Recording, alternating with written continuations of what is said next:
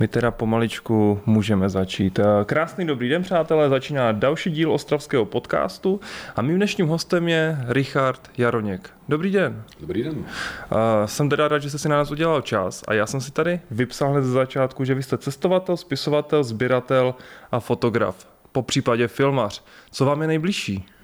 Vždycky to bude ta fotografie přirozeně. Jako já mám tu fotku rád ještě trošku víc jak ten film, protože tak jak rád točím s tou kamerou a baví mě ten pohyb, má smysl, tak furt je tam takové to fotografické sedíčko víc, že mě baví zastavit ten pohyb, udělat prostě ten moment, který je na té fotce překvapující, zakamenovaný, spevněný, takže je to, jsou to samozřejmě dva rozdílné, dvě rozdílné disciplíny, ale vždycky, když bych se tak nějak, tak jsem více, více spíše fotograf.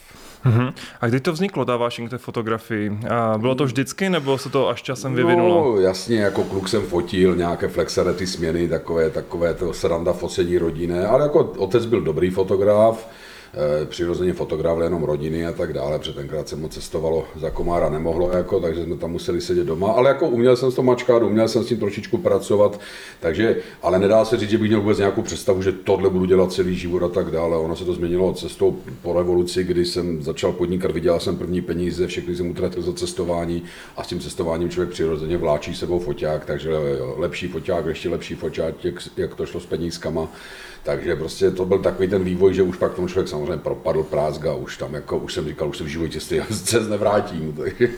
Rozumím. A to mm, nebylo vždycky tak, že jste se živil tím cestováním a tím focením, ne, že jo? Co jste dělal předtím? E, mimochodem časopis Trnky Brnky, jako, takže, takže to jsme samozřejmě vymysleli v roce 90 v červnu, první číslo a dneska to děláme furt 31. rok, tak děsivé, teda jako už jsme u toho zestárli trošičku a vždycky nám připadá, že se už ani nesmějeme, protože všechny vtipy už jsme slyšeli, jako, jo. takže prostě je to děsivé, ale takže to bylo to, co se dařilo, to, co jsme udělali, obrovské boom, náklad jsme měli 470 tisíc výtisků, vy jsme měli víc jak Blesk, tenkrát deník, a to jsme byli měsíčník, Dikobraz, pamětníci pamatují, jsme převálcovali po třech letech, takže za, ty, za tu éru těch 30 let vzniklo přes 30 časopisů humoristických v České republice, všechny skončili, my jsme jediní zůstali, takže je to takové nostalgické miminko a furt ty čas, ten časopis vydáváme, nemá už takový náklad, máme náklad 10 tisíc, ale prostě furt to není malý náklad a, a, a to je jenom taková už taková sranda, když to s kolegou děláme pár dnů, jako už se, už, už se samozřejmě plně věnuju fotografii. Uh-huh.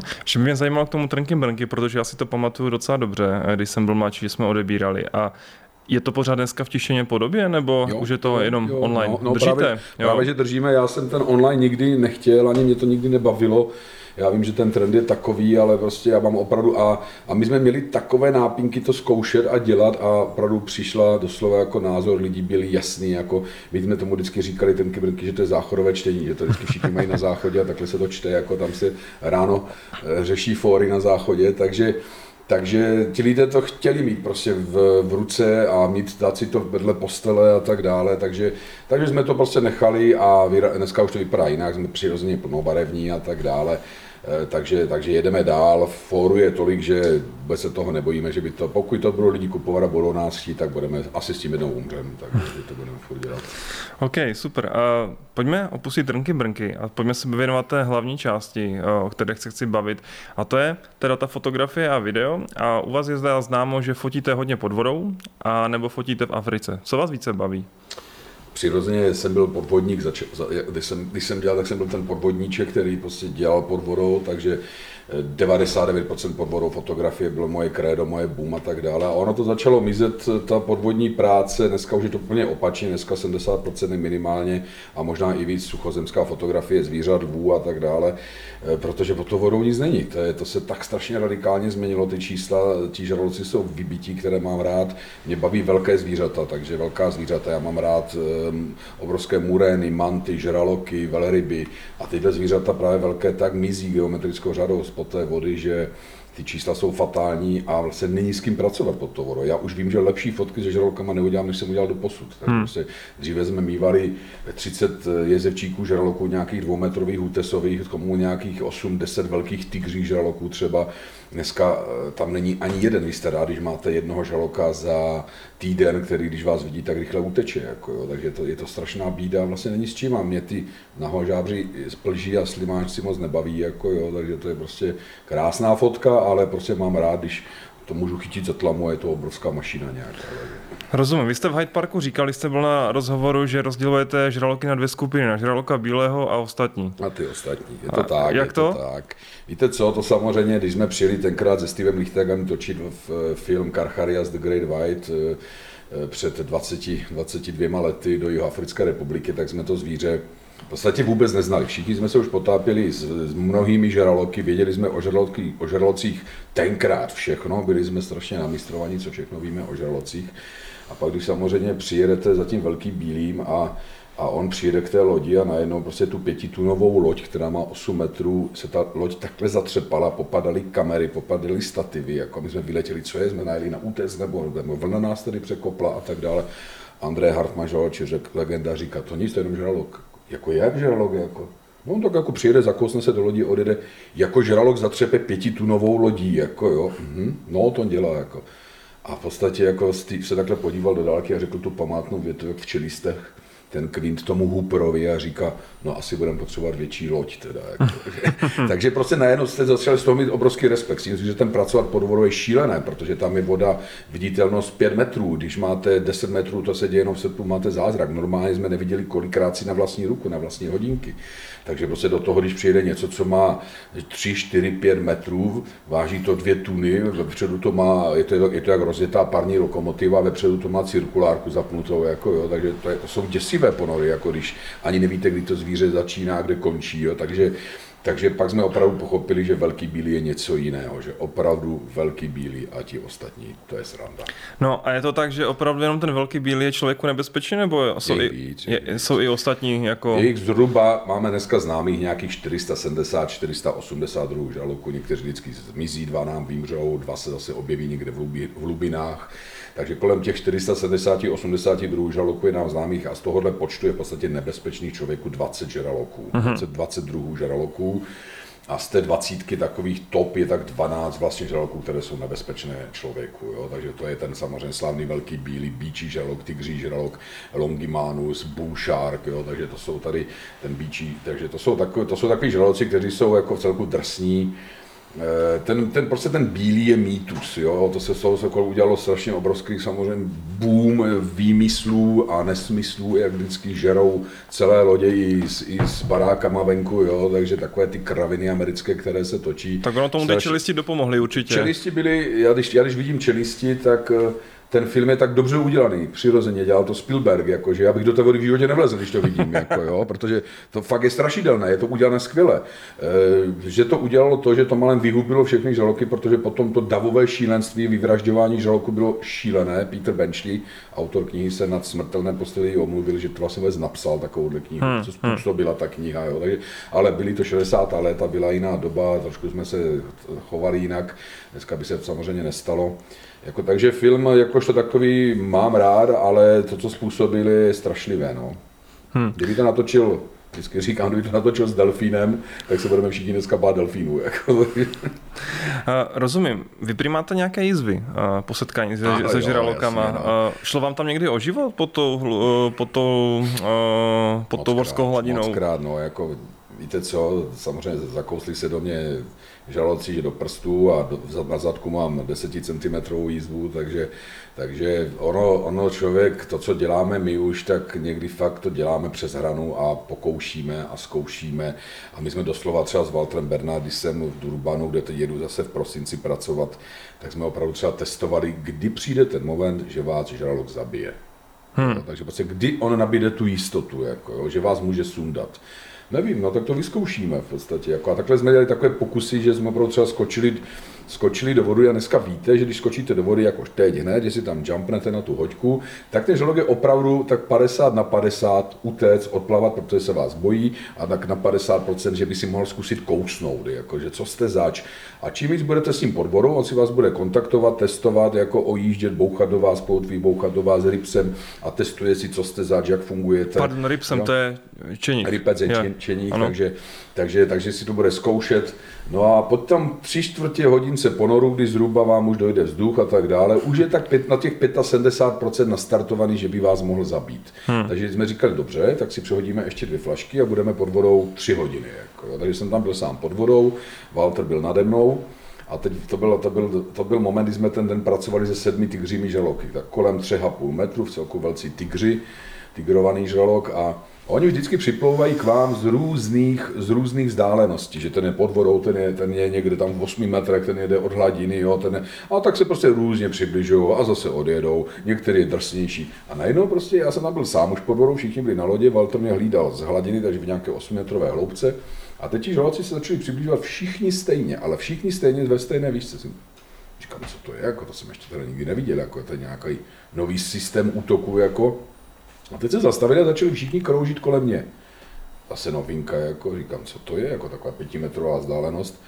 A teď si říkáte, to není normální, tady se něco stane, jako co se může stát, jako bylo jich sedm, jako a teď jsem si vlastně ani nespočítal, že jich nebylo šest, ne, že jich nebylo sedm, ale bylo jich šest, protože se vám to nějak splynulo najednou. Hmm. A já jsem říkal, podívej se dolů. Jako. Jediné, co mi nakre, podívej se dolů. Jak jsem se podíval dolů, tak ti žraloci samozřejmě upoutávali pozornost, jako a ze spodu zautočila samice. Já jsem stačil jenom roztáhnout nohy, jak mám ten foťák veliký s tou rampou, s těma světlama, tak jsem to dal takhle rychle mezi nohy a ona narazila čumákem, rybsem, narazila vlastně do toho foťáku, odrazila mě a zmizeli všichni pryč. Hmm. Říkám, tyjo, tak jsem se díval na Baltora a říkám, dobrý teda, jako. Za pět minut to samé, úplně stejný útok, kroužení, žraločice, tak já už suverénně takhle nachystaný, v podstatě čekám, tak pojď holka, přirozeně zautočila, odrazil se mi, říkám paráda. Za pět minut nekecám, opět to stejné, jako jo. Tak já už. Kde seš holka, jako jo? Nic. Hm, divné. No, já jsem si samozřejmě opět nespočítal, protože čekáte ten, to stejné a vůbec mi nedošlo to, co vždycky učím lidi a tak dále, že žraloci po jednom, dvou, třech útocích změní taktiku. Hmm. A oni samozřejmě změnili, ale zapomněli mi to říct. Jako, jo. Takže, takže, takže samozřejmě ten žalok nebyl tam, nic se nedělo a ta žraločice zautočila takhle kolmo. Já jsem mi čekal dolů a ona zautočila takhle kolmo. Otevřená klama, já jsem už nestačil ten foťák zvednout, protože je těžký a má odpor vody, takže už jsem nestačil. Jediné, co jsem tak udělal, tak mi vystřelila ruka, vlastně chytil jsem mi tady za ten čumák a tady klapala ta obrovská čelist a vlastně ona byla pouze upoutávka vlastně a ona mě měla jenom tak zdržet prostě a zabavit a ze sporu zautočil druhý žalok vlastně. A jenže ona naštěstí vlastně jak zatlačila celou svou váhu, tak nás posunula, mi posunula o metr dozadu. Tak trošku minul. A, vlastně, a ten žalok, který měl zautočit mi na nohy, tak mi vlastně narazil do ruky a vletěl mezi její tlamu a mě vlastně odrazil nás a zase ti žraloci odjeli. A já říkám Valtrovi, končím, končím, končím, protože v dalším samozřejmě už mě sundají. Jako, jo. To je no. otázka času, kdy samozřejmě najdou si ten fígl. Rozumím. A to jste byl předpokladem něco mladší, že jo? No, tak je to 14 roku, 13 roku zpátky. Dneska byste do toho šel znova? Šel, šel, jako jo, jako dělá, děláme furt samozřejmě blbůzky, já bych řekl, že s tím jsem starší, tak dělám větší kraviny se zvířatama. Teď jsem se vypravil za lvama, seděli jsme, seděli jsme v Mana Pools a, a v noci dělali jsme ohýnek, popili jsme vínko v, v divokém kempu a že tam chodí sloní, že tam chodí hyeny, že tam chodí buvoly, je úplně nedodenní situace, občas přijdou lvy a teď tam přišly tři lvice se, tak, se byli tady od nás 10 metrů, takhle se na nás podívali a šli v klidu dál. A to byla půlnoc, já na sobě jenom sárong, čelovku, bosky a hurá za nima do buše. Foťák samozřejmě na stole, jako čelovka mi klekla asi za 10 metrů, protože na co bych si kupoval nové baterky, jako, že musím pošetřit. Jako, takže. A teď jsem kráčel za těma lvicema úplně fascinovaný, jsem se díval na ten měsíček, jak je krásně osvicuje a, a šel jsem 100 metrů, 500 metrů, teď mi spadl sárong, jako jsem ho ztratil, nevěděl jsem kde, tak jsem šel nahý vlastně za lvicema a tak protože jsem si byl 100% jistý, že jsou tři, protože jsem je ráno fotil, kousek od toho kempu, tak jsem, je, tak jsem věděl, že jsou tři, že ta smečka tvoří tři kusy, jako jo, protože už tam jezdím hodně dlouho a tak dále. No a tak jsem šel a najednou prostě jedna lvice zmizela, druhá lvice zmizela, třetí lvice zmizela mi ve tmě, protože už se začali rozestupovat na lov někde, oni šli lovit. Já říkám, aha, kde jsou lvice? A kde jsem já? Jako, jo, takže teď jsem hledal kemp Dobrý, vrátil jsem se na druhý den, si říkám Rangerům, co tam jezdí s jeepama, kluci, jako, tak říkám, tady jsme měli tři levice, jako jo, říkal, jo, jo, to oni tady chodí tak oba dva dny do, na pice vody a zase pak vyrazí na lov, jako to oni tady chodí. A říkám, a ta smečka, to jsou ty tři levice, jako říkám, no je sedm, tam je ještě lev, jako za ním vždycky jde, jako, takže říkám, aha, takže za mnou šel lev. takže člověk dělá blbosti furt, jako jo. Je, mě, to, mě to baví strašně, a samozřejmě pevně tom věřím, že člověk, když neubližuje té přírodě, je to moje kredo, tak věřím tomu, že ta příroda neublíží vám. A, fakt jako je to samozřejmě o těch pravidlech, které musíte dodržovat a jsou přísná. A jestli uděláte chybu, tak to zvíře vás zabije samozřejmě a je konečná. Takže prostě musí opravdu člověk trošku, trošku hrát tu její hru. Hmm, rozumím. Já bych se ještě vrátil k té příhodě, co jste říkal před chviličkou s tím žralokem. A vy se vlastně potápíte, předpokládám poprvé, když studujete ten prostor, tak v nějaké kleci. Ano, ano a začí, začínalo to hodně v kleci určitě. Jo, a dnes, dneska, když už jdete na nějakou lokaci a znáte to, tak jdete bez klece ano, rovnou. Ano, ano. Jo, ta klec, e, vůbec nikdo z nás nebyl takový machr, my jsme vůbec nevěděli, do čeho jdem, co ten bílý je záček, jak jsme řekli, že prostě známe ty žraloky, protože jsme si mysleli, co o nich, ne, co o nich prostě nevíme. A ten první den, nebo když jsme byli prostě asi týden ubytování v Kapském městě dole Hansbaj, taková vesnička malinkata, tak přišla paní jako a, a ona říká, taková paní kolem 45 let jako a říká, vy jste tady ti filmaři, kteří budou natáčet ten film bez klecí, všechno, to, všechno se to rozkřiklo jako jo a tak dále. Jo, říkal, no jasně, no to mi chcete podpis jako na mistrování borečci, jako říkal, ne, bych vám chtěla něco ukázat a hodila na stůl prostě fotky a tam bylo torzo 20-letého kluka, který neměl prsa, půlku prsa pryč a celá noha pryč, takové jenom esíčko rozpadlého masa. A říká, přes 14 dny ho tady zabil velký bylý žerlok při surfování. To byl můj syn 20 roku. Jako, jo. Hmm můžu vám garantovat, že jsme balili kufry a odjížděli. Jako, jo. jsem říkal, do, tak za tohle besty v životě nejdu do vody. Jako, jo. Takže pak, když nám za 14 dní zatřepal z lodí jako ten žralok, jo, a to jsme furt do té doby neviděli žraloka. My jsme furt každý den čekali, čekali, čekali. My jsme nevěděli, že jsme tam pitomou sezónu. Že tam vlastně není ani jeden žralok. Jako, oni připlavali až za dva měsíce. Takže, takže ale to nikdo nevěděl. My jsme všechno testovali, vymýšleli, zkoušeli.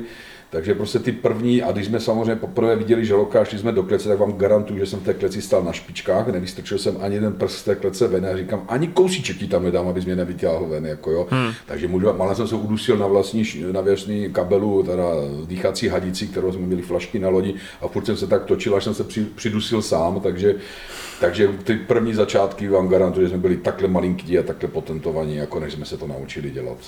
Hmm. Uh, jaký byl váš největší žralok, kterého jste vyfotil, respektive natočil? Tak pomineme samozřejmě žraloka velrybího, to je samozřejmě planktonožrout, který hmm. má Dravce. 15 metrů, je to krásné zvíře, nádherné, a to samozřejmě je zvířátko, které žere plankton nebo malinkaté rybičky, takže to je taková, takový hravý myšáček ale z těch velkých bílých eh, průměrně jsme pracovali s takovými čtyřmetrovými žraloky plus minus, což se bavíme zhruba tak tuna, tuna 200, tuna a půl, že jsou to takový celkou slušní obři. Hmm. Největší žralok, který vlastně byl chycený na Maltě, tak měl 6,5, 6,6 vlastně metrů a vážil něco přes 2,5 tuny jako samice, jo, takže to už je, to už je děsivý nákladák. Jo, takže ale tady jsme jedenkrát pracovali vlastně, já jsem byl mezi motorama, kdy jak je ta lodička, má takové dva závěsné motory a vždycky jsem si zalezl vlastně mezi ty, mezi ty motory, abyste měli chráněné boky a nohy a tak dále, abyste vlastně připravoval se, pracovali s tím žalkem, který jede ze předu, protože tam oni nahodili z lodě maso a přitahovali to a přitahovali ho k zádi. A já jsem byl zapasovaný mezi motorama, takže chráněný ze všech stran a tím pádem jste se nemusel bát, že přijde druhý žalok ze zadu a sundá vás. Takže, takže přibližoval se ten žralok a teď najednou ten Andrej Hartmann nahoře té samici otevřel tlamu a jak ta loď má 3 metry šířku, to naše svolou, jako máme loď s názvem, s názvem spolknutí, jako jo, takže, takže takže zase ten žralok se postavil kolmo, tlamu měl nad vodou, kterou jsem já vlastně neviděl a na každou stranu, já jsem přece viděl jenom ty obrovské bílé prsaté samice a na každou stranu od té lodi ještě metr bylo to křídlo. Jako, hmm. A loď 3 metry, jak se řeknete, to je monstrum jako co s tím žralokem chcete dělat, ten, že toho žraloka dokážete odstrčit, že mu dokážete prostě udělat tohle, tohle, tohle, abyste se chránili. Říkám, jak chcete odstrčit jako kamion, jako jo, prostě to je strašlivý mašina, jako, takže jako můžu vám říct, že tak jak mám přes 500 ponorů s různými jinými žraloky, kdy jsme dělali, točili filmy a tak dále, tak s velkým bílým za těch 20 let mám tak možná 5-6 ponorů, hmm. protože to prostě nejde. To tak nebezpečné a tak těžké, prostě, že to nejde. Hmm. Ještě u těch žraloků, tam mě zajímala jedna věc, to, že jim Oni se dokážou přezubovat, že jim ty mm-hmm. zuby eh, rostou nějak v průběhu celého života života a že nemají kosti, že mají chrupavky. chrupavky. Mm-hmm. Hmm. V čem to je výhoda? To je tak vý... zuby asi víme, že jo? ale... Zuby je samozřejmě výhoda toho, že ten, je to dravec, který do, do všeho kouše. Jo? Hmm. Takže prostě oni jsou agresivní hodně, hryžou do všeho, hryžou do kostí, hryžou do, do opravdu do lodí, do dřev, které plavou, schlamsnou tady cedulku od auta jako a tak dále. Takže jsou takový prostě v tomhle nenažraví, že hryžou opravdu. A oni, oni testují, oni musí hryzat proto, protože testují zubama. Hmm. Jo? Takže hmm. oni nemají ruce, oni si to nemůžou ošahrovat, oni to musí ochutnat všechno. Tak proto každý žalok má v podstatě dvě, dvě řady dole, tři řady nahoře a v zásobě má každý, každý žalok 12 ještě zubů v zásobě, hmm. které rostou od milimetrového po ty veliké zuby. A u malých žaloků se vymění zuby do 12 dnů, si vyhodí zub a vymění se mu za nový. U velkých žaloků to trvá až půl roku, než se mu vlastně narovná ten zub a a takový žalok v podstatě vymění za celý život plus minus 5 až 8 tisíc zubů. Jo? Takže prostě je to prostě nekonečná mašina na rostou, rost, rostou a, vy, a dokáže si ho vykopnout sám, že se zakoušne do něčeho a tady mu ten křivý zub vypadne. Hmm. No a samozřejmě, co se týká kostí, tak víme, jaký je problém e, kostí na stáří, třeba nás lidí, kdy se nám odvápňují a babičky, dědečky pak samozřejmě si lámou nožičky, protože špatně šlápnou a je to, je to hned. A té chrupavky je prostě výhoda, že vlastně se tak neláme a neodvapňuje se. Takže, Oni jsou docela schopni dlouhého věku se dožít, a, že? A nemluvě o tom, že ta chrupavka dělá vlastně obrovskou pružnost toho těla. Takže opravdu to zvíře je vždycky nepochopitelně se rychle otočí. Ono od vás odplovává, vy prostě vidíte ploutev, uf, dobrý, dopadlo to dobrý, jako a takhle se podíváte po kamoši, vrátí se, on už plave proti vám. Hmm. Já prostě na pětníku dělá otočku to zvíře a, ma, a maže zpátky. A to je prostě všechno ta evoluční výhoda těch žraloků, kdy vlastně oni mají 8 milionů let dokončený vývoj. Ty zvířata se už 8 milionů let nemůžou nikam vyvinout, protože jsou dokonalí. Hmm. Proto své prostředí. Ano, nebudou lítat na, mas, na měsíc, nebudou umět kvantovou fyziku. Nepotřebují. Oni jsou dokonalí v tom svém prostředí. Takže on nedostane rakovinu. My jsme mu implantovali naši rakovinu, on si ji dokázal zbavit, má regenerační buňky, on zlikvidoval naši rakovinu. Takže my, kdybychom to zvíře pochopili, než ho zabili, zlikvidovali, což už skoro jsme udělali, už jsme v tom stádiu, že už je opravdu 12-5, už není za minutu 12. Hmm. Jako. Takže prostě my, jsme to pochopili, tak jsme možná dokázali z jeho látek vytáhnout něco, co by jsme mohlo třeba k likvidaci naší rakoviny. Jo? Takže to zvíře nedostane rakovinu, zbaví se jí. Takže prostě spíš to zvíře zkoumat a prostě pochopit ho, proč je tady jako jedno z nejdíl žijících zvířat. 400 milionů let tady je to zvíře, takže to překonalo Tyrannosaura, jako, který tady vznikl a zanikl, jako několik dob ledových, takže prostě, a to zvíře tady furt je v nezměněné podobě. Hmm. Takže prostě to je geniální. A prostě my jsme ho už dostali do takých čísel, že vlastně v podstatě jsme ho zlikvidovali za posledních 50 roků tak, že vlastně bude konečná velký hmm. roku.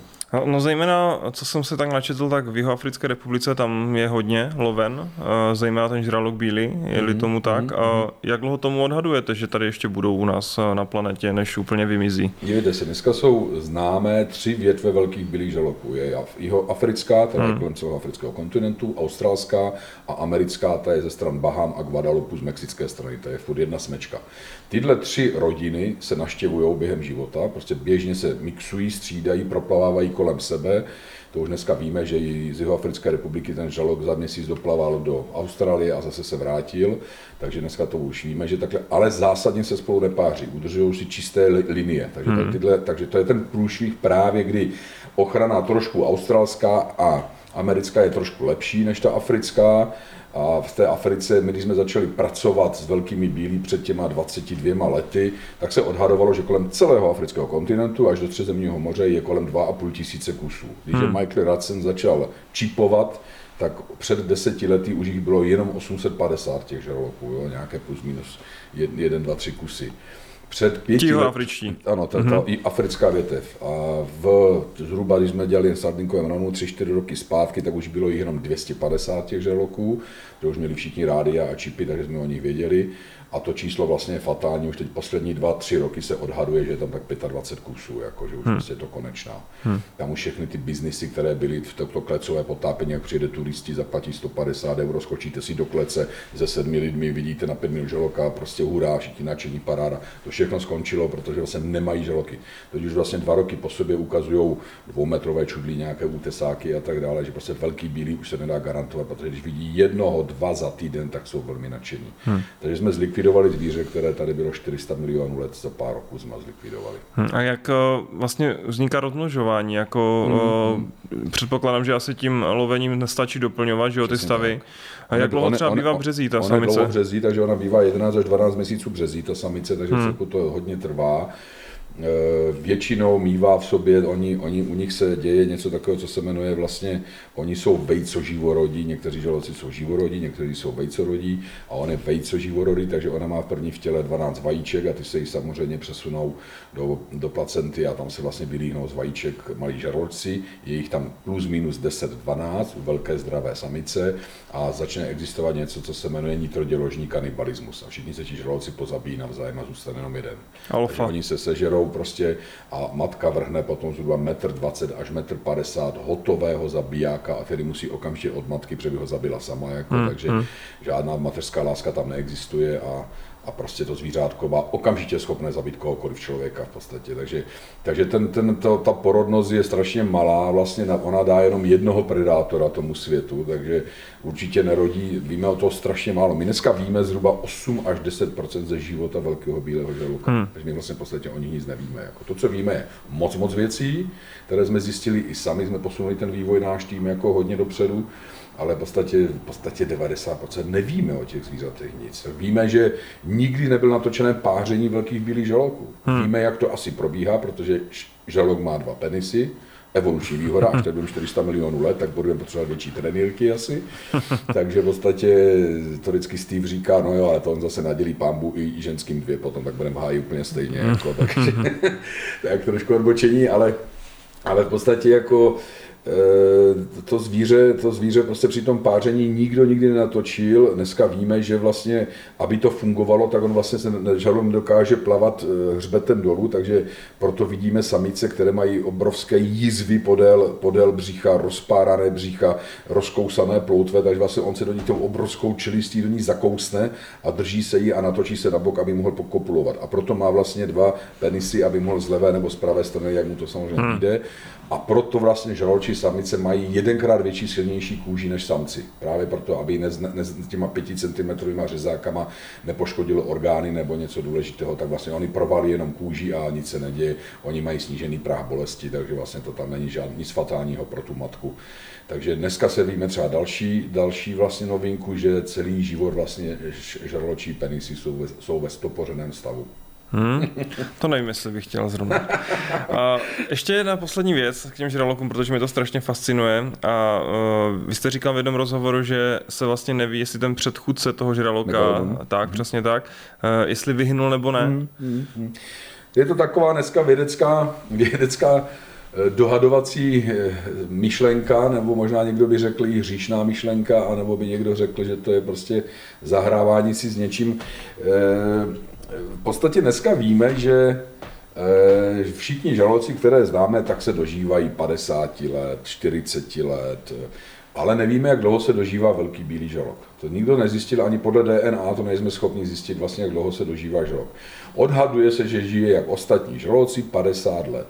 Pak vznikla velká otázka, diskuze vlastně, a kde mizí ti žraloci potom? Jak to, že je nenacházíme mrtvé, nafouklé, e, pororozpadlé na pláži někde zahnívající, prostě kam to všichni se potopí na dno a zmizí?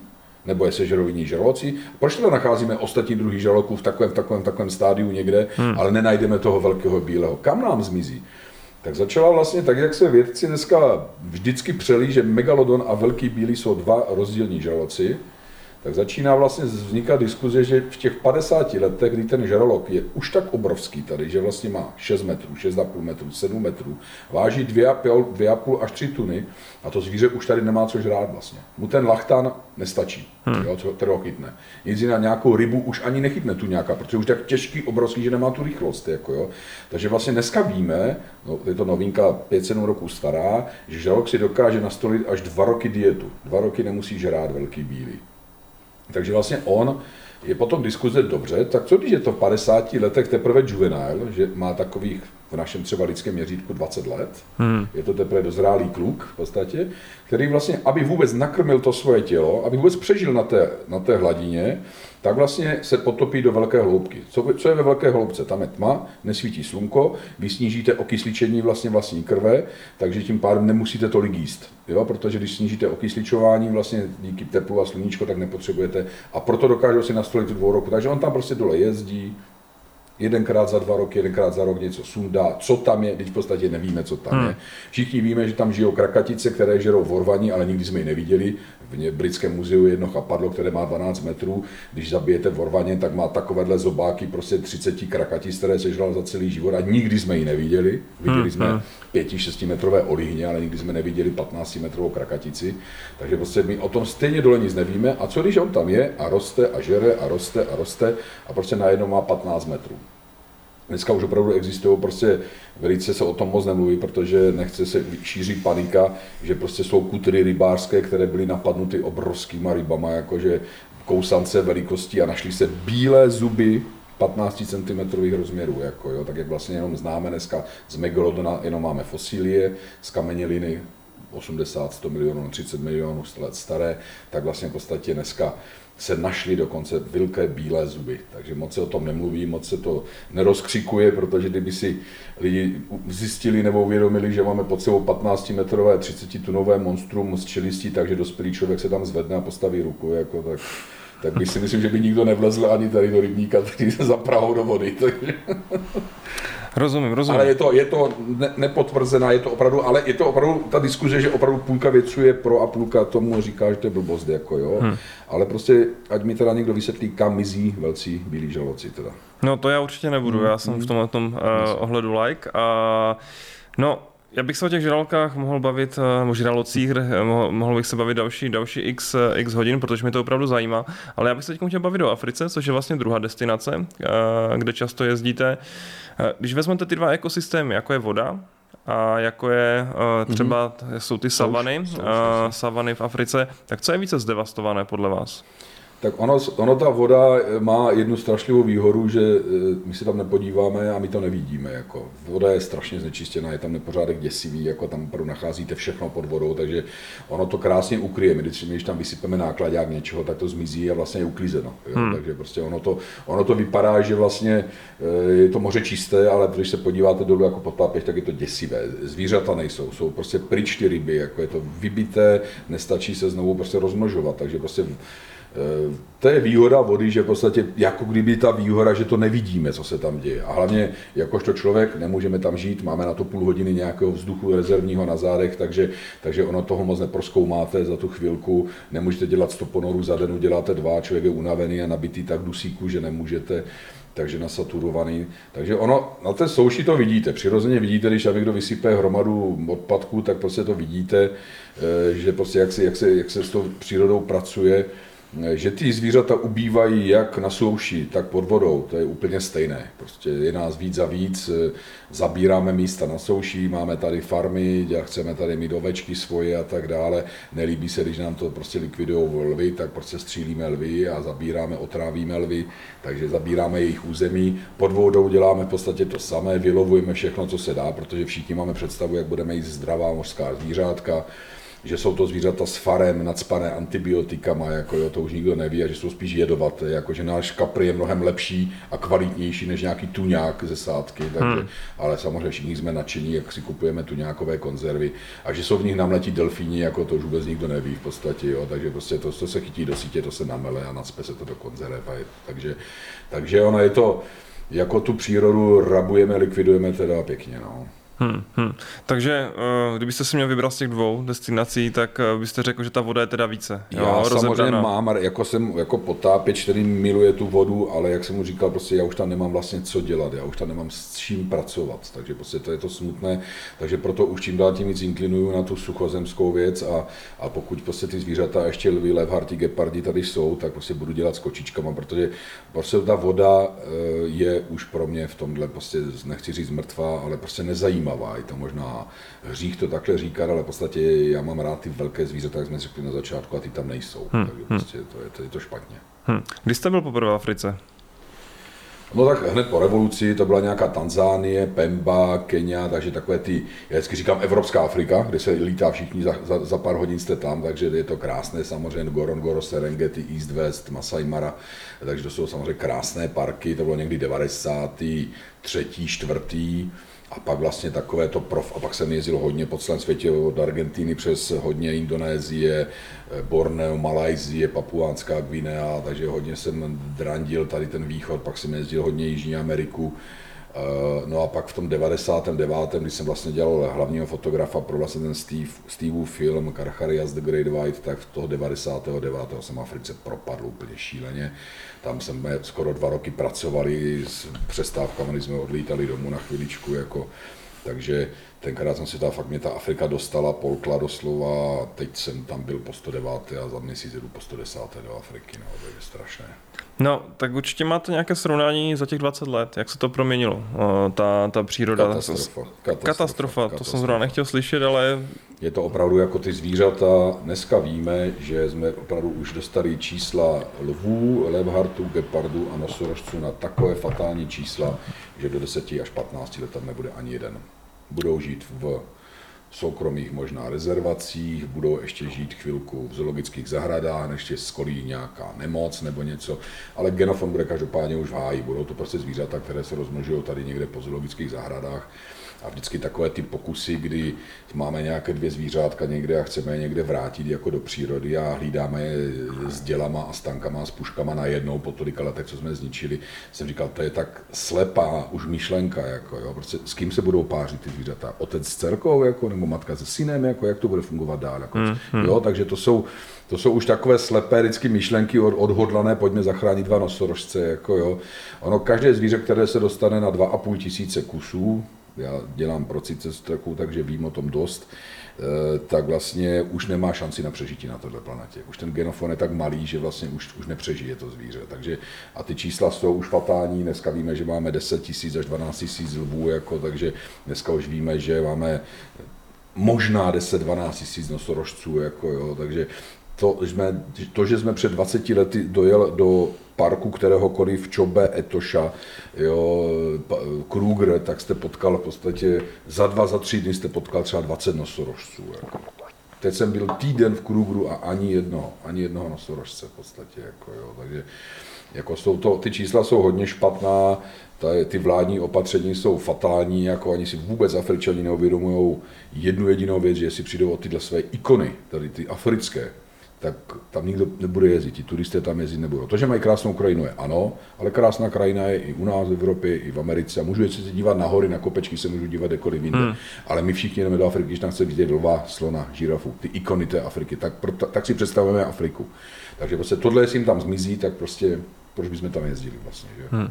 A čím to je eh, dané? Je to špatnýma klimatickými podmínkama, suchem, nebo je to pytlákama, nebo je to kombinace všeho dohromady? Víte co, je tam, je tam několik faktorů, které to samozřejmě likvidují roztahování nás lidí, takže ubírání přirozeného prostoru zvířat, to je první věc. My si tam chceme dát farmy, kravičky a nelíbí se nám to, když nám to honí gepardi nebo levarti. Hmm. Takže, takže přirozeně střílíme, likvidujeme. E, pak je tam druhý, druhý faktor, který je šílený je pytláctví, ale jsou místa, kde se pytláctví dostalo úplně na bod mrazu, že se fakt ho podařilo úspěšně zlikvidovat, ale do toho je dneska strašné boom, ono se to dělalo vždycky, ale to boom je úplně fatální a v Česku je obrovské boom odstřel za peníze. Hmm.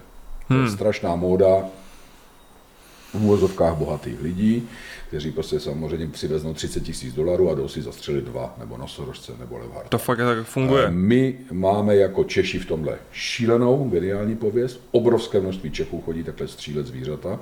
My se tváříme, že nevíme, kde je Afrika, jak vypadá lev, jako v podstatě, ale, ale ta doba, kdy to dělali dřívější bohaté národy, jako Němci, Američani a hmm. tak dále, Francouzi, už je pryč ale děláme to my, protože už jsme taky vydělali peníze prostě a máme tady tu prapodivnou úchylku si zabít toho lva.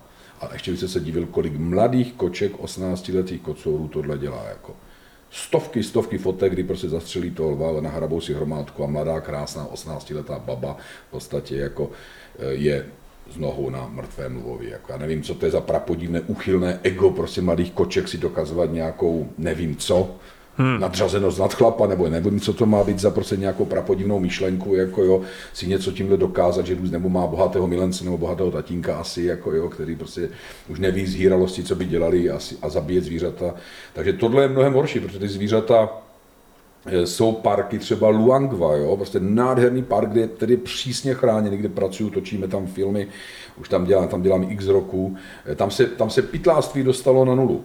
Ale prostě ty zvířata, tam on není nějak oplocený, tam to v podstatě obklíčuje řeka Luangwa a, a, a svým způsobem prostě ty zvířata, když je období sucha, nebo slon samozřejmě, lev, všichni umí plavat, takže v podstatě ty zvířata občas přejdou přes řeku.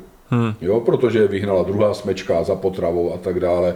A tam už je střelecká zóna. Takže prostě tady v parku, když vystoupíte a ranger vás uvidí, tak vás pomaly ukřižují, že jste šlápl na travičku a zničil jste ekofar, ekofar, eko, ekofond tady prostě jo, nějakou ekofaunu, která tam je.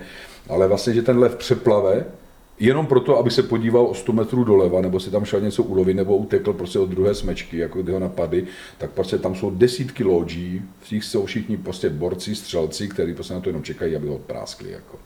Takže to je úplně šílené a to se děje ve všech možných parcích křížem, krážem. Teď vidíte ten lov, kdy prostě to není tak, jak si každý představuje, že to je lov, že vyrazíte a teď týden chodíte nebezpečnou buší a riskujete život. Eh, to bych ještě možná pochopil, jako, že se musíte strašně nadřít, jako, hmm. než to vystopujete to zvíře třeba, jako, to bych ještě nějaký ten boj přirozený s tou přírodou bych dokázal zkousnout. Ale prostě to přijedou prostě masňáci 200 kilový s prominutím vepři, jako jo. Teď on má tu košilu z toho rádoby Bushmanu jako ještě puky na tom, jo, musí ho pomaly vysadit na jeep, tam má otočné křesílko, za ním sedí černoušek, prostě, který drží šampáň z studeného, studeného, studeného sektu v ruce, aby mu ho nalil. Ten tam má držák na pušku, protože ani sám tu pušku neudrží.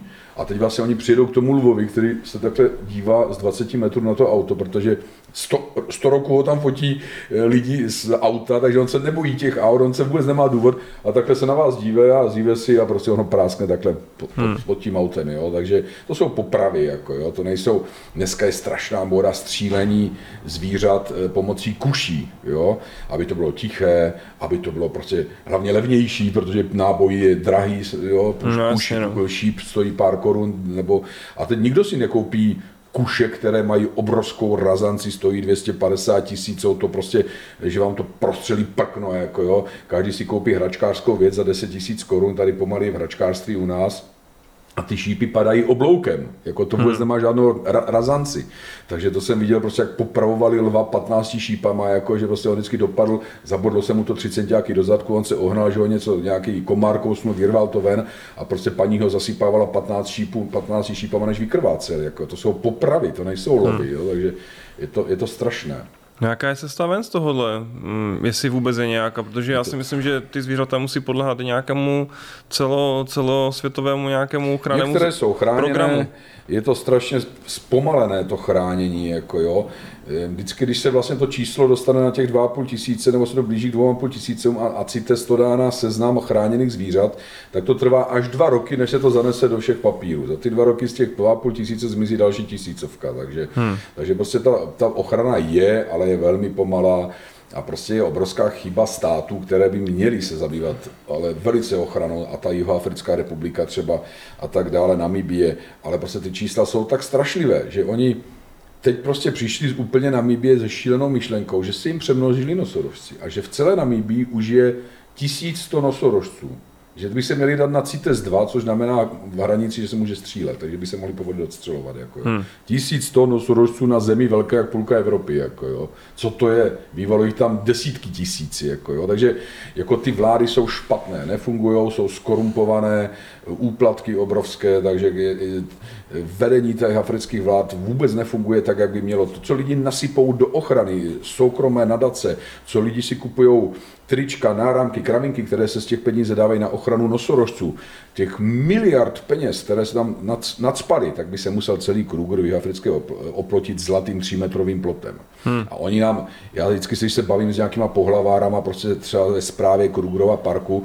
on říká, já říkám, proč neuděláte dvojité ploty? Proč neuděláte to, eh, že prostě tady bude třeba po 50 metrech vždycky nějaký voják stát, jako když, to, jako když máte armádu, všechno to máte, jestli zvířata chcete mít tady a jestli chcete, aby tady jezdili turisti, tak ty zvířata musí přežít. Jinak můžete celý park 5,5 tisíce denně lidí, které tady máte, zavřít, protože bez těch zvířat tady nikdo nepřijede. Jako, hmm. jo. A ono říká, no víte, jak je to těžké udržovat takový neprostupný plot. Říkám, my to nemusíte říkat, my jsme žili 40 roků v železné oponě prostě a garantuju vám, že těch pár šťastných, kterým se podařilo se dostat přes ty dráty, tak to byl spíše zázrak. Jako. Hmm. Takže, takže v podstatě nemusíte mě učit, jako, že to jde. Ono to jde udělat, jako, protože víme, jak to bylo. A když tam měl pobíhat pes, prostě když tam měla být elektrický ohradník, všechno, všechno jde udělat, jenom chtít to ochránit, tu faunu. Ale prostě to je, to by musel někdo. A pak si čtete noviny Krugerova národního parku, kde vlastně se diskutuje na samozřejmě pytláctví a zabíjení nosorožců a prostě hlavní ředitel řekne národní zprávy v podstatě parku, řekne, no, my víme, jaká je situace z nosorožců, ale on je nosorožec, on je v podstatě boží dítě, on ho pán Bůh zachrání. Jako no. To vám řekne ten, co má hlídat tu zprávu. Hmm. Prostě, kde to jsme. No to, mm, až mi docela z toho smutno, jak to takhle vyprávíte. Tak pojďme do toho pytláctví, já jsem ne, nevěděl, že u toho, že u toho takhle, takhle, strašný, tak, takhle zarijeme, ale myslím si, že je dobré to slyšet, jak všichni si to musí poslechnou, to slyšet, tak to uh, určitě ten pohled člověka, co tam jezdí pravidelně, tak uh, a ještě má ten, uh, to srovnání z toho roku 99 až po současnost, tak je určitě uh, fajn. No, ale teď by mě zajímalo, co tam teda nejraději fotíte, uh, co, co tam zbylo uh, v té jsem, Africe. Já jsem Levhartový, samozřejmě mám rád, mám rád lví, mám rád ostatní kočičky, hyeny, mám rád samozřejmě psy hyenovité, ale prostě moje, moje ikona je, je Levhart. Jo, to je, to je tak strašlivý solitér, jako to je takový rváč, oni jsou, Oni jsou od malička, když budete mít koťátko v zajetí, tak se s ním vůbec nemůžete hrát, protože to je takový rapl, který vás okamžitě poseká, jako jo, takže oni jsou strašně agresivní, jsou nebezpeční a, a mě to strašně na nich baví. Na ta, ta jejich tajemnost, najít ho je extrémně těžké. Lva najdete každý den, když víte, kde, v jakém teritoriu se pohybujete, tak najdu smečku každý den. Eh, Levharta, když najdete jednou za týden, tak je to, tak je to zázrak. Eh, proto si fotky jsou vzácné, těžké, dobré. Luangwa je o trochu level ještě víš, že prostě tam opravdu je hodně levhartů na malém území a najdete opravdu denně dva, tři levharty. Rekord máme pět a půl levharta, to je půl bylo koťátko, takže, takže opravdu jako jsou tam ti levharti a což je výhoda, tam, proto tam strašně rád jezdím, že každý den vidíme lovy, každý den vidíme prostě, jak se někde perou dva levharti, takže je to famózní a ten levhart díky té fakt té strašidelnosti toho, že je sám solitér, je prostě pro fotografa tou, tou ikonou největší. Hmm. Nedávno tady seděl, nedávno, tak dva měsíce zpátky, tady seděl Petr Bambousek, mm-hmm. a Sula Sula, a ten říkal, že docela rád fotí surikaty. Jo, určitě. E, to, ty jsou bezvadní, ty jsou mm-hmm. bezvadní. Já jsem třeba taky teď nedávno, tak tři roky zpátky jsem našel krásné, krásné nory, a prostě to vždycky ráno jsem tam jezdil za svítání a hrál se. Ano, když nemůžu nahánět levharty, tak fotit je něco jiného. Přirozeně mám rád slony, si říkám, že už v životě nikdy nevyfotím, protože mám, mám asi 55 tisíc fotografií jenom, jenom slonů přijedete do Afriky, přijede, přijde, přijde první slon a už to tam řežete v podstatě jako jasně, jak ne, musíte to zvíře krásné, nádherné, jak a vymýšlíte nějaký úhel. A surikatky jsou skvělé, protože to je vždycky výborné, jak ty surikaťáci prostě ráno vylezou a teď ti mladěši všichni si stopnou do té lajny a takhle se dají ty pacičky a teď se ohřívají jako v tom sluníčku raním po té zmrzlé noci a teď je výborné, jak oni se s tím mladí snaží stát na té stráži, jak ti staří vlastně, jo.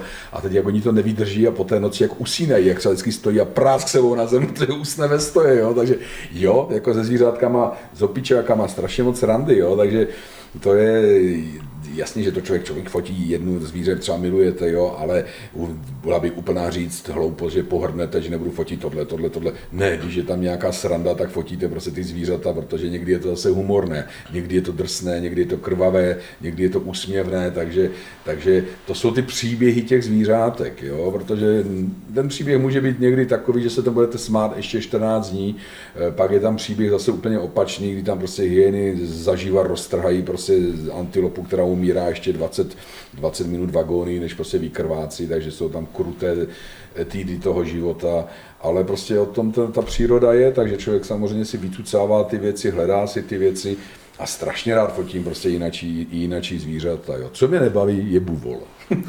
Protože to můžete vymýšlet, co chcete, ale na té fotce je furt černá hora masa. Prostě tam nejde nic z toho vykouzlit. Jako, jo. Já si říkám vždycky, já mám rád buvola, když má na zádech hlava, jako to jo, to, jako, to je dobrý, jako jo, ale, ale v podstatě fakt ten buvol, a čím myslíte, jak vy myslíte, tak je to taková obrovská hora prostě něčeho jako a co tam se to vymyslet vlastně s tou fotkou, jo? Takže, ale to je samozřejmě také poznatky. Rozumím, rozumím. Ještě by mě zajímala jedna věc a to je, jestli jste se setkal třeba s hrochem, protože to je mm, uh, statisticky asi nejnebezpečnější člověk, uh, vlastně zvířat na světě, že zabije nejvíce lidí v průměru na rok. Uh, Potkal jste se někdy takhle no, tváří v tvář? Jasně, jako moc krát, jako jo, to, jako ten hroh je v podstatě v té druhé statistice, on je, on je nejvíc zabije lidí slon, ten zabije přes 600 lidí ročně, Aha. jako hroh je na druhém místě, ten má 400 lidí, buvol, takže to je tak, takzvaný dělač vdov, je buvol, jako jo, takže prostě takže to mu se taky říká videomaker, takže, takže ten zabije přes 200 lidí a třeba lev jenom 30. Hmm. No a když jsme se vrátíme ke žralokovi, tak žralok zabije ročně 4 až 5 lidí. Jako, hmm. Takže svým způsobem směšné číslo na to, kolik nás je. Ale prostě, aby jsme se vrátili k tomu hrochovi, tak uh, u toho hrocha můžete být na 40 metrů úplně v klidu, můžete chodit po břehu, můžete chodit kolem něho venku a tak dále úplně v klidu.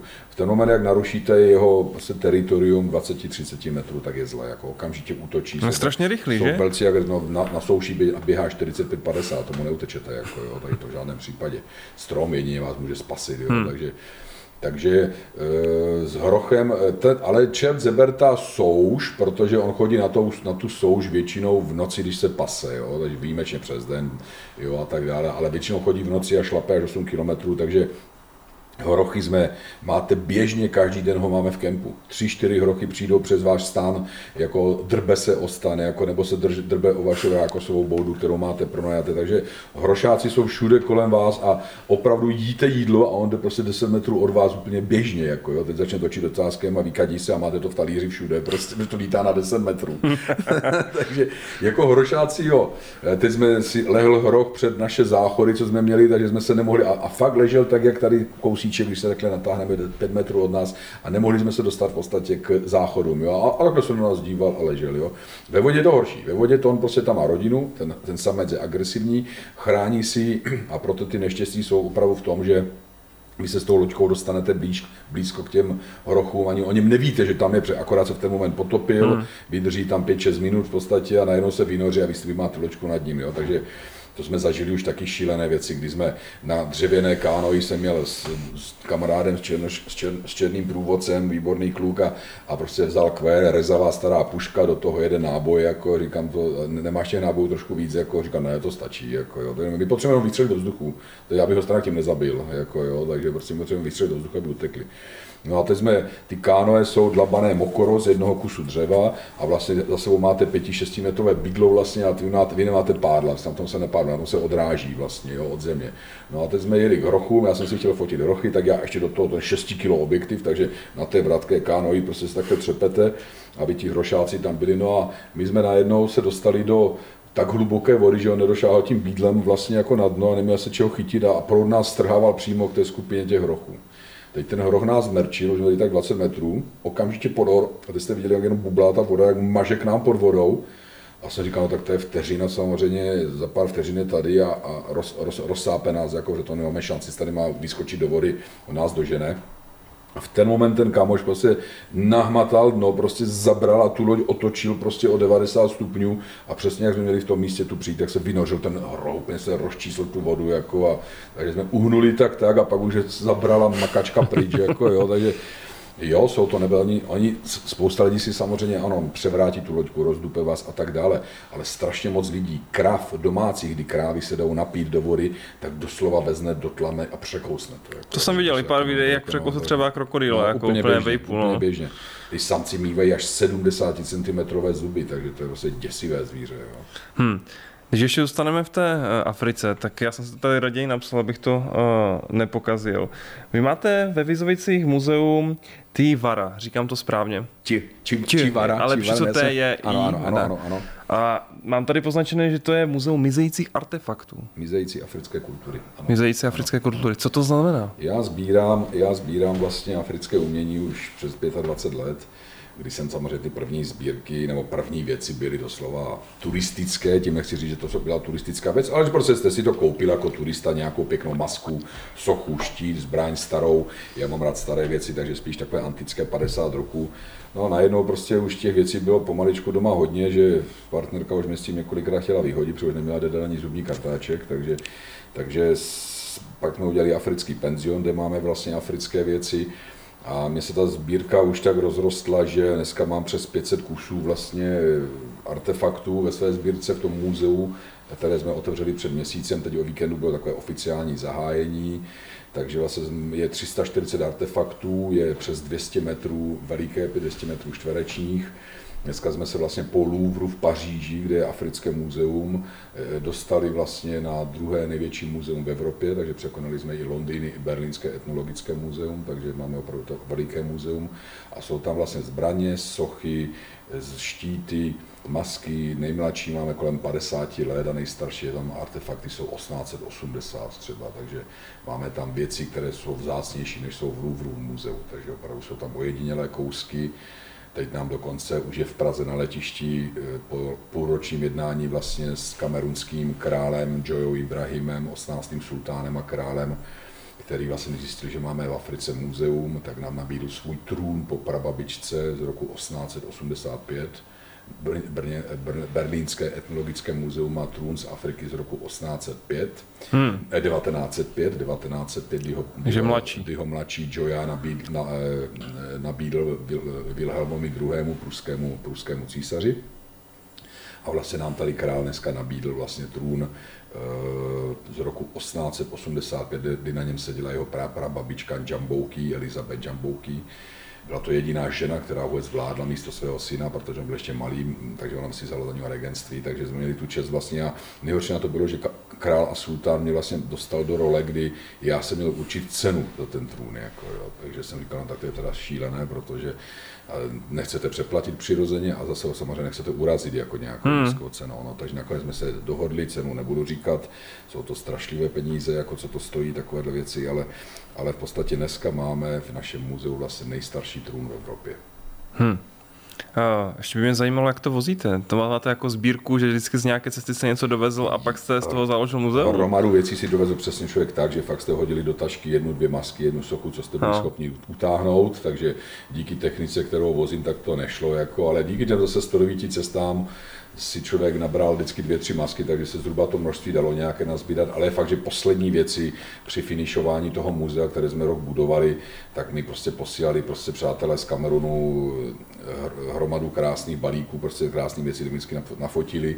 A prostě tam je to, že on si člověk vlastně musí uvědomit jednu jedinou věc, že, že vlastně všechny ty artefakty, které známe, mosk, maska, socha, eh, vůdu maska a tak dále, to se nedělalo v jejich umělecké tvorbě na tisíce let. Ta myšlenka tam není jak u nás v křesťanské víře, že děláme řezby, obrazy, sochy, jako poslání do budoucna, že to tady zůstane potomkům a tak dále. Tady se to všechno dělá pro toho jednoho člověka. Jo? Prostě ta, ta maska socha s vámi pracuje a v ten moment, když odejdete v podstatě z tohohle světa, zemřete, tak oni to veznou, hodí to do šamanské chýše, vy jste odešel s tou sochou pryč a tam za dva roky to žerou termiti jako hmm. masce hmm. nebo po soše. Takže, takže proto říkám i mizející africké kultury, protože dneska, dneska generace mladých Afričanů absolutně přestává zajímat, nebo vůbec nezajímá, jakou mají kulturu, co se dělo, jak, proč dědečkové, babičkové používali tyhle masky, vzdávají se rituálu, všichni si chtějí koupit mobil, vzít si džíny a jít do města, bydlet do baráku, opouští vesnice, takže ty vesnice jsou mrtvé, zůstanou tam ty sochy, rozloží se to přírodními vlivy a tak dále. Já vždycky říkám, že oni jsou dneska, jak my někdy v 60. letech, kdy jsme vyhazovali po babičce a po, po dědovi kameňáky a kupovali jsme si plastové talířky, protože to bylo boom a dneska o pár roků později scháníme kameňák po babce prostě a jsme rádi, že najdeme na vetešáku někde za tisíc korun, takže, takže prostě taky nám to dochází, že jsme to prali všechno do kontejneru tenkrát, jo? Takže, takže oni jsou dneska někde v této situaci, že jim je to úplně jedno, vyhazují to, likvidují to, pálí to, jako jo, takže se ztrácí to význam. Ano, je pár nadšenců, kteří to sbírají, ale, ale ve smyslu prostě je to špatné s tím a, a úplně čas, že prostě tam nic nebude. Ne, a budou se dělat nové věci, budou se dělat fejky, budou se dělat imitace a tak dále, ano. Ale, ale prostě už ani neví dneska mladí lidi, proč to k čemu sloužilo. Pro mě bylo nejnáročnější do toho muzea vlastně popsat ty věci, jako zjistit tu informaci o té soše, o té masce, proč drží to matko a to dítě takto, proč ho kojí tohle a tohle nekojí, proč má ta maska tři tváře, jo, třeba moudrost starých mužů, čím víc tváří měla ta maska, tak tím víc moudrost starých mužů, že věděl za více lidí. A to bylo pro mě strašně těžké vlastně vycucávat ty informace, ty už se vlastně nedozvíte. Mladí lidi to ani neví, staří lidi to předávají z úst do úst, hmm. musíte přijít na to, jestli to není kec, jestli si moc nepřibarvili, jako, nebo zase neubrali a tak dále, takže teď to čtete ze starých francouzských, anglických, německých, portugalských knížek, prvních kolonizátorů, louskáte to vlastně nějaké informace, takže já jsem musel napsat ke každé masce stránkový elaborát, takže, takže 340 stran popsat masky, jako bylo pro mě roční práce neustálého psaní, ale tak díky covidu teda jsem měl na to čas relativně, takže, to, takže v podstatě nemohl jsem testovat, tak jsem psal. Takže, takže vlastně to, to, bylo to těžké, ale opravdu se to podařilo. Opravdu tam zveme, zveme lidi, máme otevřený každý den od 8 do, do, do 4 hodin a, a opravdu si myslím, že kdo nebyl v nějakém africkém muzeu, tak takové muzeum v podstatě už dneska v Evropě nenajde a je to opravdu unikátní a, a je to hodně energické, je tam strašně moc energie v tom muzeu. Hmm. Když jsme teď jenom tačili ten uh, covid, tak my jsme tady off record uh, slyšeli od vás, že máte ještě dvě cesty do zahraničí větší do konce roku, no. tak kam to bude? Teď máme Botswanu, za měsíc odletám do Botswany, zůstanu tam a přilítám pak do Zambie, kde budeme v té Luangvě točit film, takže to jsou moje jedny z nejoblíbenějších destinací. Botswana je vlastně to, to, oka, to, to Okavango Delta nebo Kalahari, More, Michobe, takže krásné parky v Chobe je jedna z největších smeček na světě, která má 27 kusů zvířat, mají 15 lvic, několik lvů, hromadu koťat a to jsou ti takzvaní zabijáci slonů v podstatě. To jsou smečky, které se specializují na slony. Jako, hmm. takže opravdu to jsou obrovská smečka. Teď, takže v Luangvě to je zase velká bomba prostě na levharty gepardy, že prostě jich tam, eh, teda levharty, protože jich tam hodně těch levhartů Eh, Luangwa je výborná v tom, že vlastně je to období sucha, přesně v tomhle období, co tam jedu, proto tam jezdím pravidelně, vždycky to je říjen, listopad nebo září, protože eh, je málo vody, Luangwa ještě tu vodu má, takže všechny zvířata se musí stáhnout vlastně k té vodě a tak tím pádem, když jsou samozřejmě kopitníci a potrava, když je vlastně blízko vody, tak přirozeně za nimi jdou lvy a za nimi jdou levarti, takže tam opravdu, když to přeženu, tak každý druhý den točíme lov, útoky, v podstatě zabíjení, jako což je z toho filmařského a fotografického jako ta největší pecka, kterou můžete chytit. Hmm, a to točíte pro nějaký National Geographic? Nebo? Teď ne, teď, teď, ne. Teď, teď jsem si vymyslel ten film sám pro sebe, není to dokument. Eh, chtěl jsem v podstatě jak kdyby zachovat, zanechat po sobě nějakou stopu ve smyslu ne dokumentárního filmu, který jsme natočili už hodně v podstatě, jo, ale, ale opravdu tohle bude celovečerní film, teda pokud se nám ho podaří dodělat, protože je to hodinu a půl. A jsou tam vlastně dva, dva obrazy toho filmu, kdy já všechny záběry točím v noci, točím ho trošku složitěji, jsem si teda strašně to zkomplikoval, protože já točím vlastně siluety, jmenuje se to Siluety Afriky, pracovní název. Hmm. A vlastně já vždycky si musím vlastně nechat dojet druhé auto za to zvíře. Aby to nasvítilo. Hranici, on to nasvítí. Hmm. Já si vypnu své světla, vlastně, co můj osvětlovač vypne, mám naostřené na to a teď vlastně máte jenom ten stín toho zvířete, jak mu kapes ze zubu krev, sliny v podstatě, jo, takže je to těžké samozřejmě udržet clonou čas, ISO a takovéhle věci, ale prostě jsou to strašidelné potom závěry, opravdu děsivé, tak jsem říkal, to nebude ani pro malé děti, protože ty se patentují strachy v kyně potom, jako, takže, no a do toho samozřejmě chceme ukázat a točíme to a musíme to točit na skryté kamery, právě ten lov, ten lov za, plat, za prachy, takže ono, tam prostě sedíte, stři, slyšíte výstřel najednou, jako ujedete autem 300, 3, 3, 3 kiláky, a proti vám jede domorodec s traktorem a tam má staženou kůži ze, ze slona, ze slona hmm. obrovskou, trčí, trčí z toho krev, jako, protože se tam nějaký pít mečel bouchnout. Jako, hmm. jo, takže, takže já vytáhnete kameru, tak pomaly vás mačetou tam chce zabít nebo míří na vás kvérem, jako, jo, takže není to nic příjemného. Takže ta, tajnýma GoPročkama v kapsách to točíme jako, a tak dále, aby jsme prostě aspoň něco chytli Jo, takže nikdo vám žádný lovec nebude pozovat skvérem, jak zabít zvířata, jako, jo, takže, takže, ale chceme to a musíme to jako světu ukázat, aby se fakt chytili lidi za nosy, jako, že opravdu nepřicházíme ty zvířata kvůli tomu, že nám to pitláci zabijí, jak už jsem říkal, to pitláctví je někde na ústupu, ale prostě kvůli lidem, kteří to tak zhýrali jenom tak, že si musí zabít zvíře. Hmm. Jenom ta naše kočka z Brna, ani nevím, jak se jmenuje, ani nechci znát jména, dneska má 26, 27 roku, tak odhaduju, prostě se píšní, že za svůj život zabila 12 tisíc zvířat. Hmm. Strašlivé.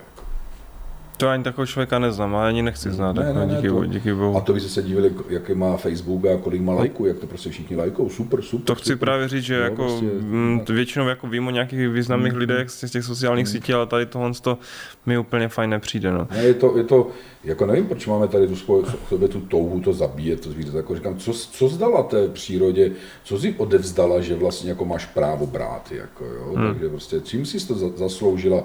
Chápu to, když budeme umírat hlady, tak ano, půjdu zabít antilopu a s nimi, jako ano, to, to, to uděláme každý, asi budeme chtít ochránit rodinu. A dokonce bych pochopil i někdy toho pitláka, jako ať bych ho okamžitě zastřelil, když zabije nosorožce, ale, ale dokážou pochopit fakt lidi, že to jsou opravdu, to má dvě strany minci, že to jsou ty největší chudáci. On jde za 100 dolarů, dolarů riskovat život v podstatě, že ho někdy zabije lev nebo ho rozdupe ten nosorožec, aby ho zabil a pak samozřejmě to dá překupníkovi, který má za kilo nosorožčího rohu 30 tisíc dolarů a to je, ten roh má 5 kilo. Hmm. Takže ten za 100 dolarů riskuje život v podstatě, protože chce koupit dětskám prášky, protože mají malárii, protože jim chce koupit tašku, aby děcka mohli chodit do školy, aby je oblékl. Takže prostě to jsou, jo, ano, nemám je rád, ale prostě furt člověk na to musí dívat takhle, prostě, že to má dvě strany mince. Ale tady ten člověk, tady jde za jenom obrovské prachy zabít si zvíře, to není ohladu. To je prostě ze zhýralosti a z hmm. nějaké prapodivné deviace. Hmm, hmm.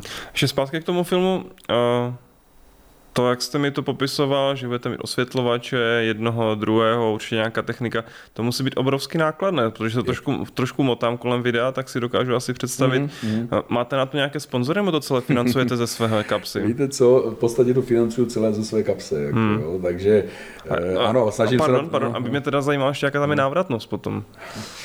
Pokud by to šlo do kina, podařil by se ten celovečerák, tak to samozřejmě to kino by dokázalo to vydělat. To, mm-hmm. to zhruba, proto jsem nechtěl dělat dokument, protože ten dokument je, dostanete od televize 20-30 tisíc prostě a, a stejně jak se to neposkládá ani, když to pětkrát odvysílají, tak se nám to možná poskládá na ty náklady. Takže proto jsem se rozhodl pro ten celovečerní film, jako kdy eh, bude i částečně hraný ve výsledku, ale teď, teď jsme ve fázi, že chceme, chceme potřebujeme natočit strašně moc záběrů Jo, takže dali jsme se do Holportu právě se Stevem Lichtagem, že pokud to všechno takhle půjde, tak budeme oba dva 50% producenti, pokud se na tomhle dohodneme, ale prostě já to chci natočit jako prostě poznání, jako, jako zanechání nějaké své činnosti v Africe a memento pro další, další generace, aby opravdu těch filmů je nádherných, natočených strašně moc, jako nebudeme o tom diskutovat. Neudělám lepší záběry, než má některé záběry udělané National Geographic, eh, Viasat Nature a tak dále. Hmm. Takže prostě určitě neuděláme lepší záběry, nebo některé možná budou lepší, některé budou horší. Ale o tom to až tak není, jako strašně vždycky vypráví příběh, jako jo, vlastně, jo. Takže takže v podstatě ten příběh, jaký si namýšlený máme, že to stojí strašlivé prachy, e, přirozeně ano, technika, e, ta technika samozřejmě občas dopadne blbě, protože samozřejmě občas se něco stane a tak dále, takže, takže to víte, že se člověk nad tím třepe a, ale víte co, já to nějak nehrotím. Vůbec ten film nepotřebuji natočit zítra, ani, ani, vím, že ho nenatočím ani za dva, za tři roky, že to je běh na dlouhou trať, prostě, že to bude trvat hodně dlouho. A opravdu s tím nespěcháme. Jako, hmm. no. Dal jsem si takový, kdyby tady nebyl covid, tak už bychom prostě měli druhý rok točení, takže říkal jsem si takové 3, 4, 5 roku točení, rok nám to teď covid zlikvidoval, takže se nám to protáhne, ale třeba se nám zase podaří natočit takové pecky, že to bude možná rychleji. Jako teď jsme tam natočili za měsíc 12 hodin materiálu z těch 12 hodin, z těch 12 hodin je, je 8-9 hodin lovů, zabíjení, žranic, bytek, takže prostě těch akčních center se všichni rádi na ně díváme. Jako jo. Hmm. Ale v tom mém podání, tak jak si to představuju já, že to bude prostě ten film vidět, tak je z toho tak 10 minut. No, rozumím, rozumím. Hodin, takže štílené. Takže, takže prostě to je, eh, nasadil jsem si laťku vysoko, ale prostě tak prostě já to nepotřebuji dělat zítra. Jako já, to, já, já, si to natočím, tak to bude prostě první a poslední film, který, pokud to nebudu stejně s kým točit. Hmm, hmm. No a ještě by mě zajímala věc, a to bude zajímat převážně mě a možná fotografické uh, publikum, lidí, co se motají kolem fotky. Mm. Čím fotíte, když fotíte? Já jsem Nikonák, takže prostě já jsem... To jsem viděl, no, ale... Já jsem jako, se, má, samozřejmě já mám 750 Nikona jako full framey, takže mám tři těla, takže nemusím přehazovat si furt objektivy, takže táhnu sebou tři těla, tři nasazené objektivy, jedno šíro klasické, to je takové ta rychlé nějaké 12 mm šíro, kdy prostě okamžitě to vezmu do ruky a přijde slo na metr ke mně, tak to takhle můžu držet a nemusím hmm. přehazovat, protože už mě přestalo bavit to přehazování objektivů, kdy, kdy furt se do toho práší, tím pádem, ať to máte jakkoliv kryté, tak prostě přehodíte si hadu, tak stejně se vám do toho zapráší. Hmm. Takže pak mám, používám ještě dvoustovku objektiv, který mám tak do ruky, když to zvíře je někde, není až tak moc daleko, ale strašně rád fotím s tou šestistovkou, jo, protože mám šestistovku pevné sklo a prostě to mě strašně baví, protože já mám rád ten rozmazaný background, jako jo, to pozadí mám rád rozmazané, takže mě to úplně fascinuje, tady prostě ta šestistovka je takový, takovéhle sklo a to, je, a to prostě fakt vidíte každý chlub na nose toho zvířete, který je precizně ostrý a za ním to krásně rozmažete díky tomu dlouhému sklu. A to mě strašně baví. Proto vždycky lidi nadávají, co jedou se mnou. Kuna dříve stává z úlva vždycky na 2 metry a ty jsi od něho 15 metrů, jako jo, jako se bojíš nebo co říkám, ne, to je lepší, protože já rozmažu ten pozadí, jako jo, takže, takže to je, to je prostě, že tady tyhle tři těla používám furt dokola, jako ta, ta, ta 750 není taková šílený drahý fotě, jak nějaké D3, D2, D4 v podstatě a tak dále, jo, že prostě tam dáte za to 200 tisíc jako a, a, na to, že prostě tam ta amortizace u mě je šílená, jako jo, prostě to, to jsou ty foťáky trpí na těch cestách, máte na, nedivím, na no. lodí, skáče loď, v podstatě stříká vám na to voda, ať to máte nějak chráněné na souši, prostě to skáče v autě, jako jo, ať to zakryjete, jak to zakryjete, práší se na to, takže tady tento foťák dneska stojí 40-50 tisíc, jako není to taková šílená peníze, že to přijdete, jako jo, a, a prostě jsou výborné, dělají výborné Full HD, prostě které to fotí, ta fotka má 27 mega jako vravu, co víc potřebujete, ježiši, jste, hmm, hmm. teď to vidím, jak se dneska pracuje v redakcích, jako tam všech, všem stačí pomaly 150 KB fotka jako do novin, jo, takže, takže jako to jsou samozřejmě výborné fotky, z toho vylézají a, a jak se říká poměr cena kvalita, prostě super. Já mám taky z jednu 750 a můžu potvrdit. A ještě by mě zajímala poslední věc, ohledně těch fotek, jestli děláte i nějaké výstavy z těch expedic. Jo, já mám za sebou čtyři velké vlastně, kom, kom, dá se říct prostě nějaké koncepce výstav. E, teď vlastně ta předposlední byla Ved Universe, vlastně Mokrý vesmír, potom bylo uh, Magnificence 24, takže neopakovatelných 24, jako, takže to byly 24 velký formátových fotek.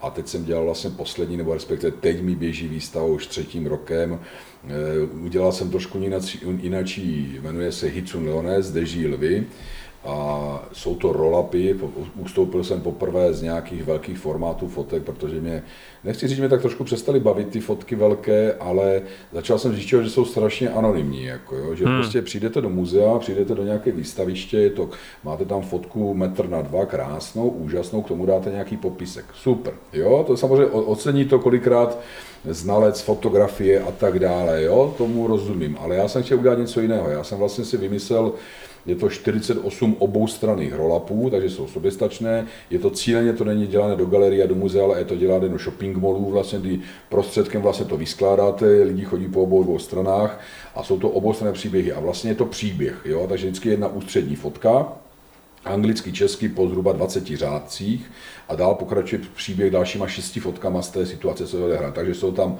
e, porody mláďat, zavykopávání uvíznutých zvířátek, v podstatě umírání zvířátek, lovy, jsou tam narození zvířátka, jsou tam hrádky, jak se kočkují surikaty, obrovská strana, takže jsou tam smutné, veselé, srdcerivné, láskyplné příběhy zvířat.